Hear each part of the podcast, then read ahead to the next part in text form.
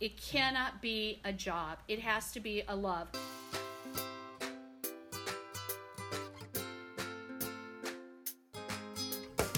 Welcome to 90 Second Stories, the podcast created specifically to share the incredible stories of teachers, students, administrators, parents, and the entire school community.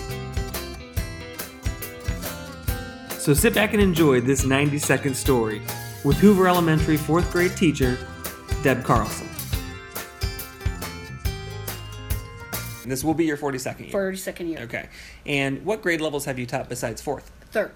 Third, Third and and fourth, fourth. for your whole career. For my whole career. That's awesome. And what buildings have you been at other than Hoover? Hoover only. Hoover only. Hoover only.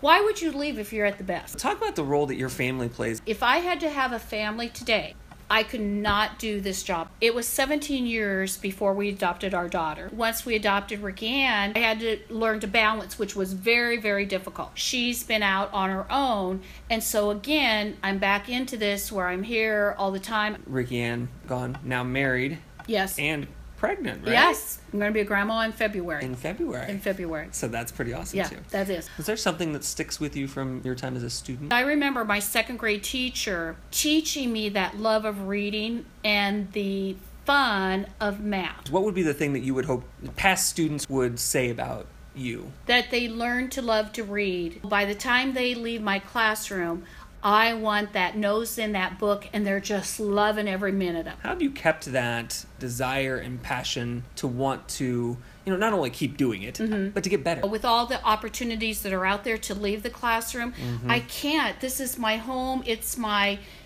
it's just my place. What do you think is one of the most important things for teachers to understand to be kind of really, really great at what they do? If they look at it just as a job, they're never going to make it. It cannot be a job, it has to be a love.